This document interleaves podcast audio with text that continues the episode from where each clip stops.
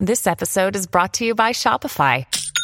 Forget the frustration of picking commerce platforms when you switch your business to Shopify, the global commerce platform that supercharges your selling wherever you sell. With Shopify, you'll harness the same intuitive features, trusted apps, and powerful analytics used by the world's leading brands. Sign up today for your $1 per month trial period at shopify.com slash tech, all lowercase. That's shopify.com slash tech.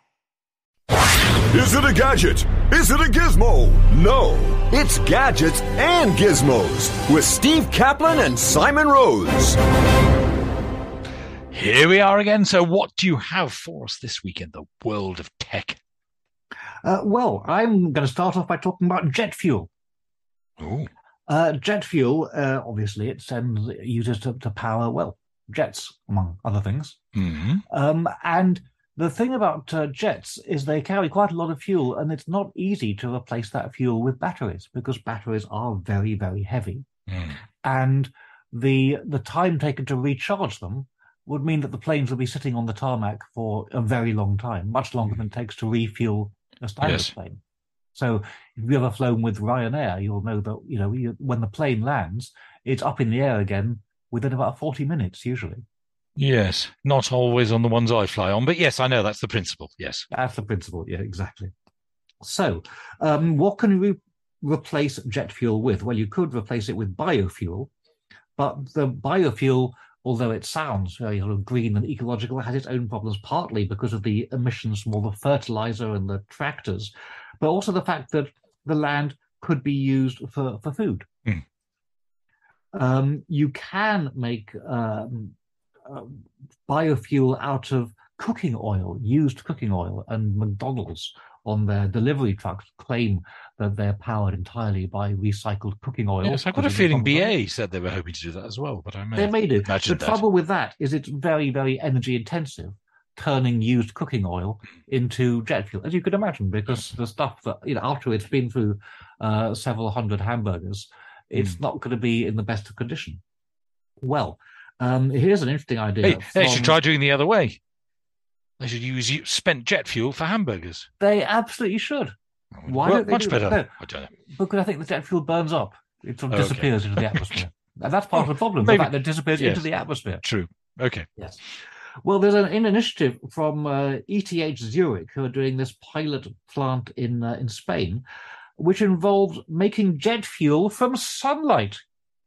Come on, that's got That to is- be a good idea. Oh, yeah, but sure. How? How? There's got to be a catch in that somehow. Surely. Well, what they do I mean, you make jet have- fuel from sunlight. Surely you can make any sort of fuel from sunlight. That is that is indeed indeed true. They, they I've- I've- have um, Putin's probably sending some people over to smash it up now. they they they add to the sunlight water and carbon dioxide. Uh, The carbon dioxide, which you know we're trying to get rid of anyway, so that's Yes. not, not Yes. a bad thing. Um, and what they do is they have 169 solar panels in this pilot pilot plant, which uh, track the sun. Hmm. So they rotate to follow the sun. They then focus the light onto a reactor, which is a, on a tower mounted 15 meters uh, above the ground. Mhm. And the combined sunlight is enough to generate 30 kilowatts of power. Um, this is the reason why the EHC Zurich have built this in Spain rather than in Switzerland, because they're a rather better supply of sunlight. Yes. Spain. Yes. Uh, they then take the water and carbon dioxide, um, which they turn into hydrogen and carbon monoxide, and they can produce um, 16% of it as kerosene, 40% as diesel, and so they can produce the fuel, but from very green ingredient, ingredients without using fossil fuels at all, Well, which is a clever thing. It is. Uh, Yes. Do you know how efficient it is? Because you can't help feeling that they're sort of probably going to end up with a thimbleful at the end. Well, it is. I mean, obviously, it's very in the very early stages, and we, Yes. if it does work, we'll see large parts of Spain or perhaps other hot countries covered in solar mirrors.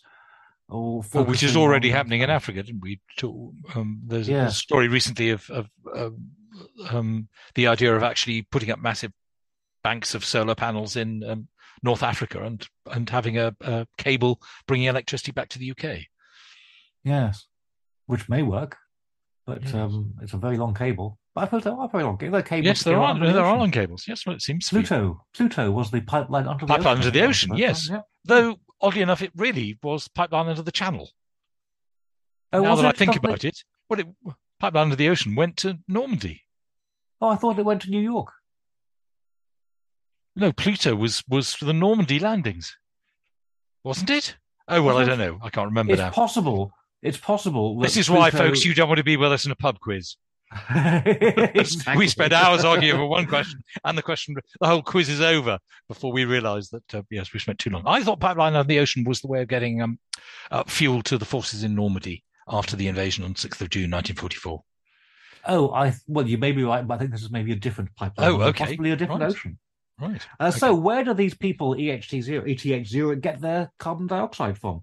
Well, one place they could get it from in the future has been explored by some students at Eindhoven uh, University of Technology who have built an electric car that Right. sucks carbon dioxide from the air as it drives along, and uh, and it's stored.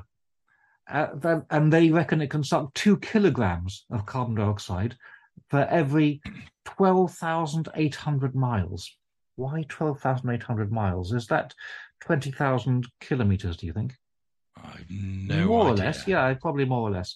Um, which doesn't sound like a lot, but of course, two kilograms of carbon dioxide is quite a lot of carbon dioxide because two kilograms of any gas is quite a lot. Uh, and so it stores it. And the idea is that when the car is then at a recharging station, while it's juicing up its battery, it can then be um, downloading its stored Mhm. carbon dioxide at the same time. And that carbon dioxide can go into jet fuel or concrete is made, of course, we're using carbon dioxide as our fizzy drinks. So a very clever idea. And um, it'll um, probably never see the light of day, but what a good thing to happen if it does. Yes, absolutely. Just going back a second, I did look up pipeline under the ocean, and it is uh, oddly enough in this instance, I was actually right. Uh, it came from um, Romney Marsh. Um, Oh. Oil pipelines under the English Channel between England and France in support of Operation Overlord, the invasion. That'll be because pipeline under the ocean, you could have a lovely little abbreviation, um, whereas um, Plush, Plute, well, Plute would be an English channel, but not quite as euphonious. It would not be quite as euphonious, as you say. And Yes. Pluto just sounds so Yes, much better. Yes, I don't think there is a pipeline for fuel between here and anywhere we'd reach by ocean, but I may be wrong. So where do we go now? Oh, we haven't had one of these, have we? It's high time we did.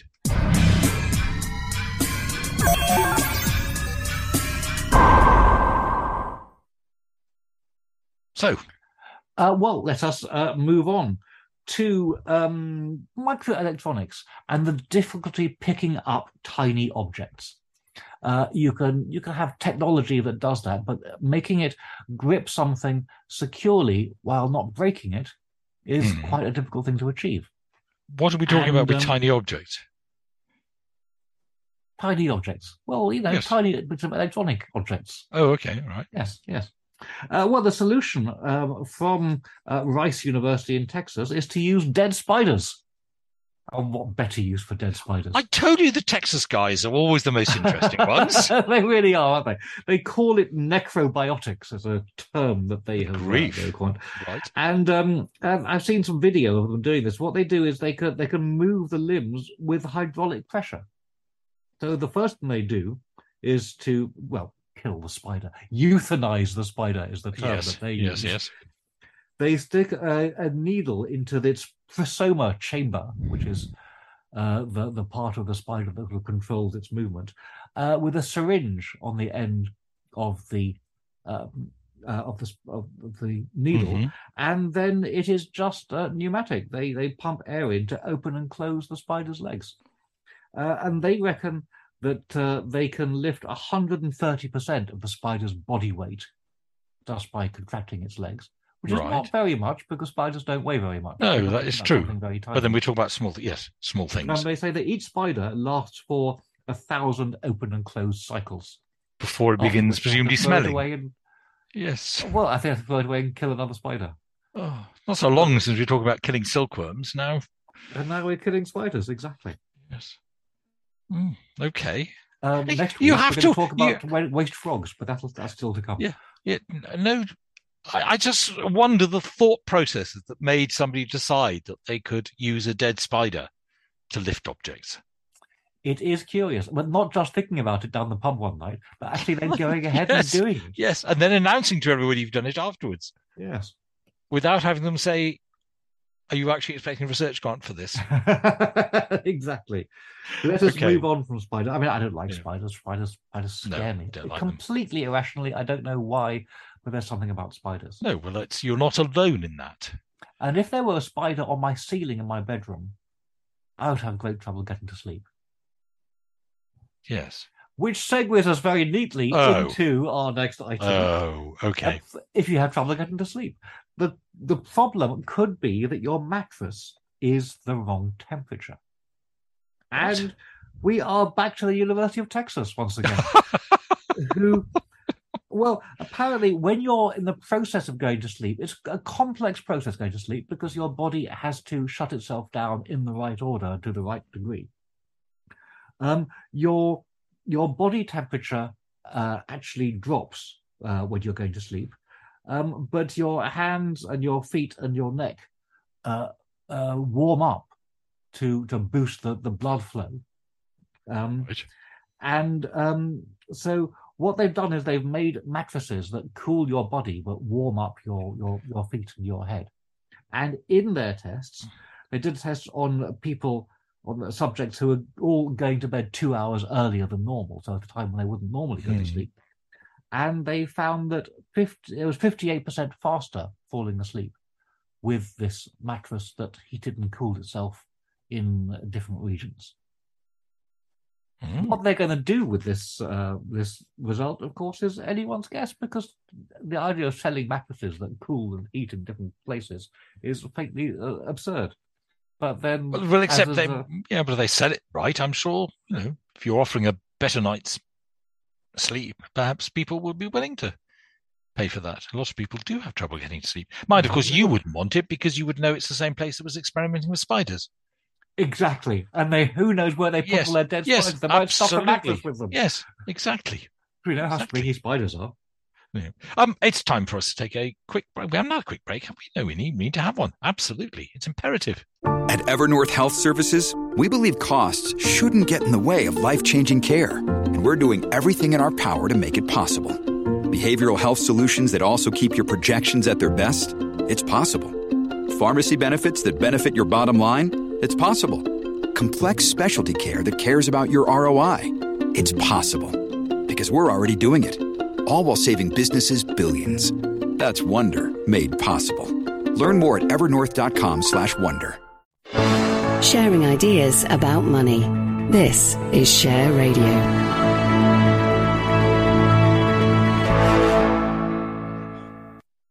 This is Gadgets and Gizmos. I'm Simon Rose. He's Steve Kaplan. And we are moving on to our crowdfunding time of the week. Fanfare, please.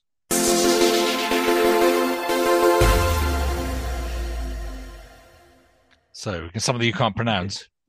No, actually, it's not. It's called the Duo Dice. And it's for people who find ordinary dice a bit boring. Okay. It, it consists of Perspex boxes with dice inside them.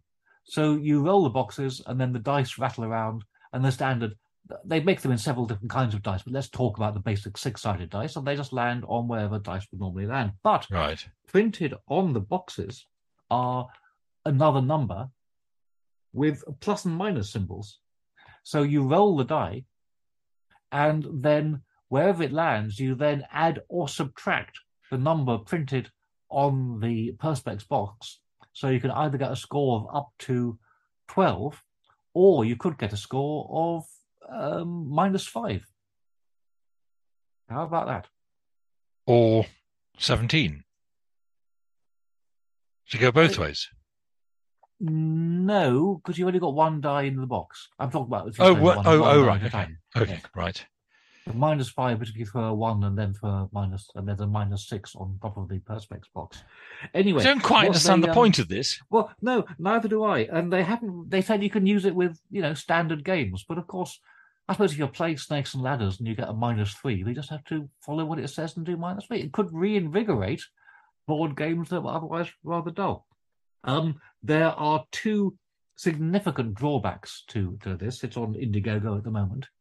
Uh, one is that uh, in their promotional video, they say play the outer dice, play the inner dice, or play both dices, Oh, which really upset me. I'm not surprised. Yes. So, I mean, they, they, if you're going to make dice, I think it's worth finding out that the plural of die is dice and the singular of dice is die. Yeah. But anyway, there we go. Both dices. What an awful phrase. The other disadvantage is the fact that they want $75 for these things. What? Exactly. So I, I don't, don't think this, this is- right yeah, but I thought yeah. worth talking about because just more of the kind of fun stuff that we tend to see on uh, on the uh, on the old indie uh, Indiegogo. So what? What now? That clearly is one we don't expect is actually going to be coming to a Indeed. game store near you Well, anytime soon. Let's move on to Google again, who are back with their next generation of augmented reality glasses. So, when they brought out their first Google Glass uh, a Mm. few years ago, uh, people were very upset by the idea that they had cameras in them, Mm. uh, and the and the people wearing them looked faintly ridiculous. Uh, Google Glass holes, they were called, for Yes. various. Uh, various I'd love to be the one who came up with that. It's a good name. Uh, anyway, so they've got a new uh, AR glasses. Though being American, of course, probably glass hells rather than glass hells. It probably would. Yes. It probably would. This is the, the new ones have a microphone and a camera in them, but Hmm. there's no way to take film or photographs. Of course, Right. anyone would be able to hack them, so they could take uh, both film and photographs, but for the moment they can't. And they are billing them at the moment as uh, translators, subtitles for the world. They call it, which I think is a very neat phrase. I think that's a very good phrase. Yes, Subtitles yes. for the world. Um, they look pretty much like uh, normal glasses with a slightly thicker frame. Mm. And the idea is that when you're talking to someone who is speaking uh, a foreign language, you see a translation of what they're saying in real time projected in front of you. Of course, if you want to apply, then they have to have a pair of these as well. But um, what a what a good idea! Yes, clever, except you've then got to read the subtitles, whereas there are translation things that will actually voice what the person is Yes. saying in the language you want to hear it. Yes, Which isn't that Well, the- easier? The Babelfish, of course, Yes. named after the, the great Yes. Douglas Adams' uh, concept. But yes, it probably is easier. But this is just how they're demonstrating it at the moment, and uh, who knows? Maybe uh, maybe it'll come to something. Maybe it won't. But they're yeah, every Apple. Google, everyone's very keen on promoting AR glasses, but they haven't quite figured out what we're going to do with them. But I suppose the same is true of much technology before it actually lands. There are the people Yes. who develop it and the people who use it, and then figure out what to do with the stuff. Yes, yes, I guess so. Okay, so uh, we haven't had one of these for a little while.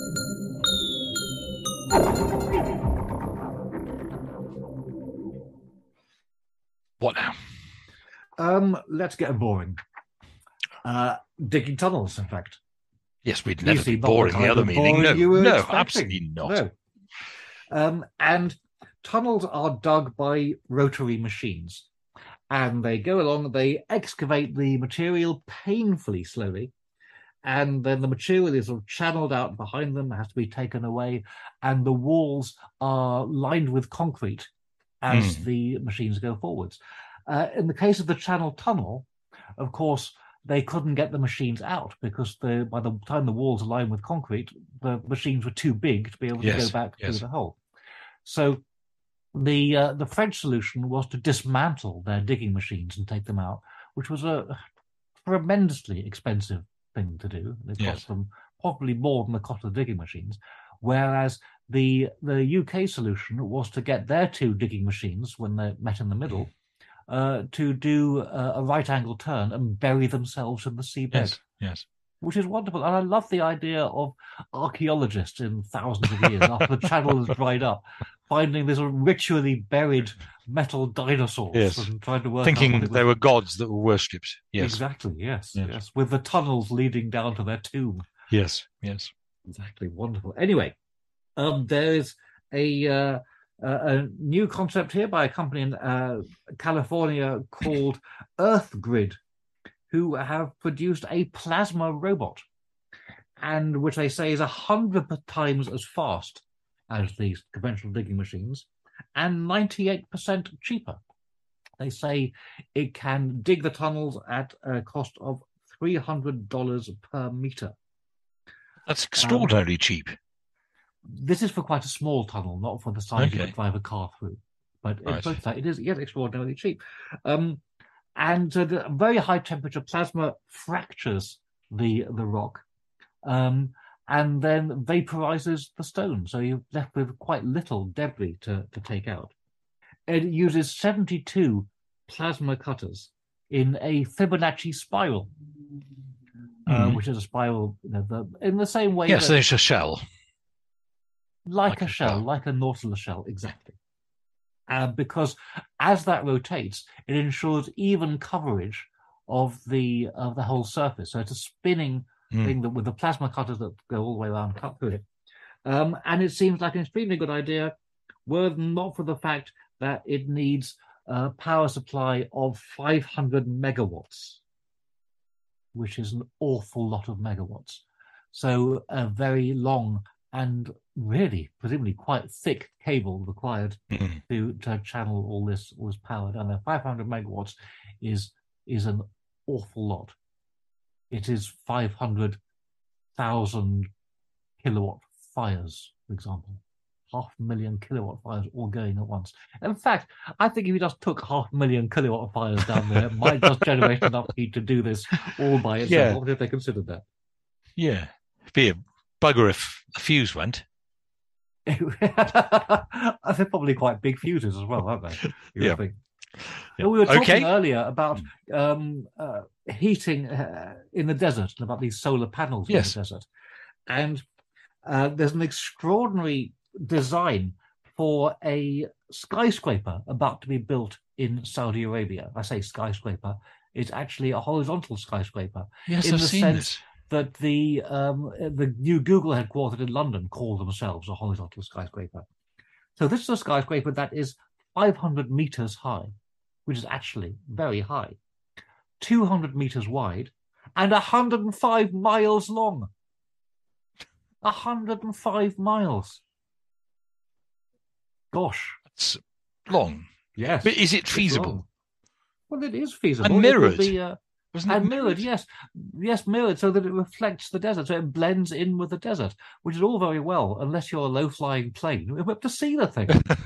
yes, and, you know, there's 105 miles of it down there. I think the mirroring may be a mistake, but I've seen, you know, architects' uh, impressions of how it'll look, and it's very pretty. But also, they've got the idea that it's going to have little viewing platforms interspersed along it with parks um, probably swimming pools and things, so people can stand there and look out over the majestic rolling desert and watch the planes hurtling towards them without being able to see them. Yes.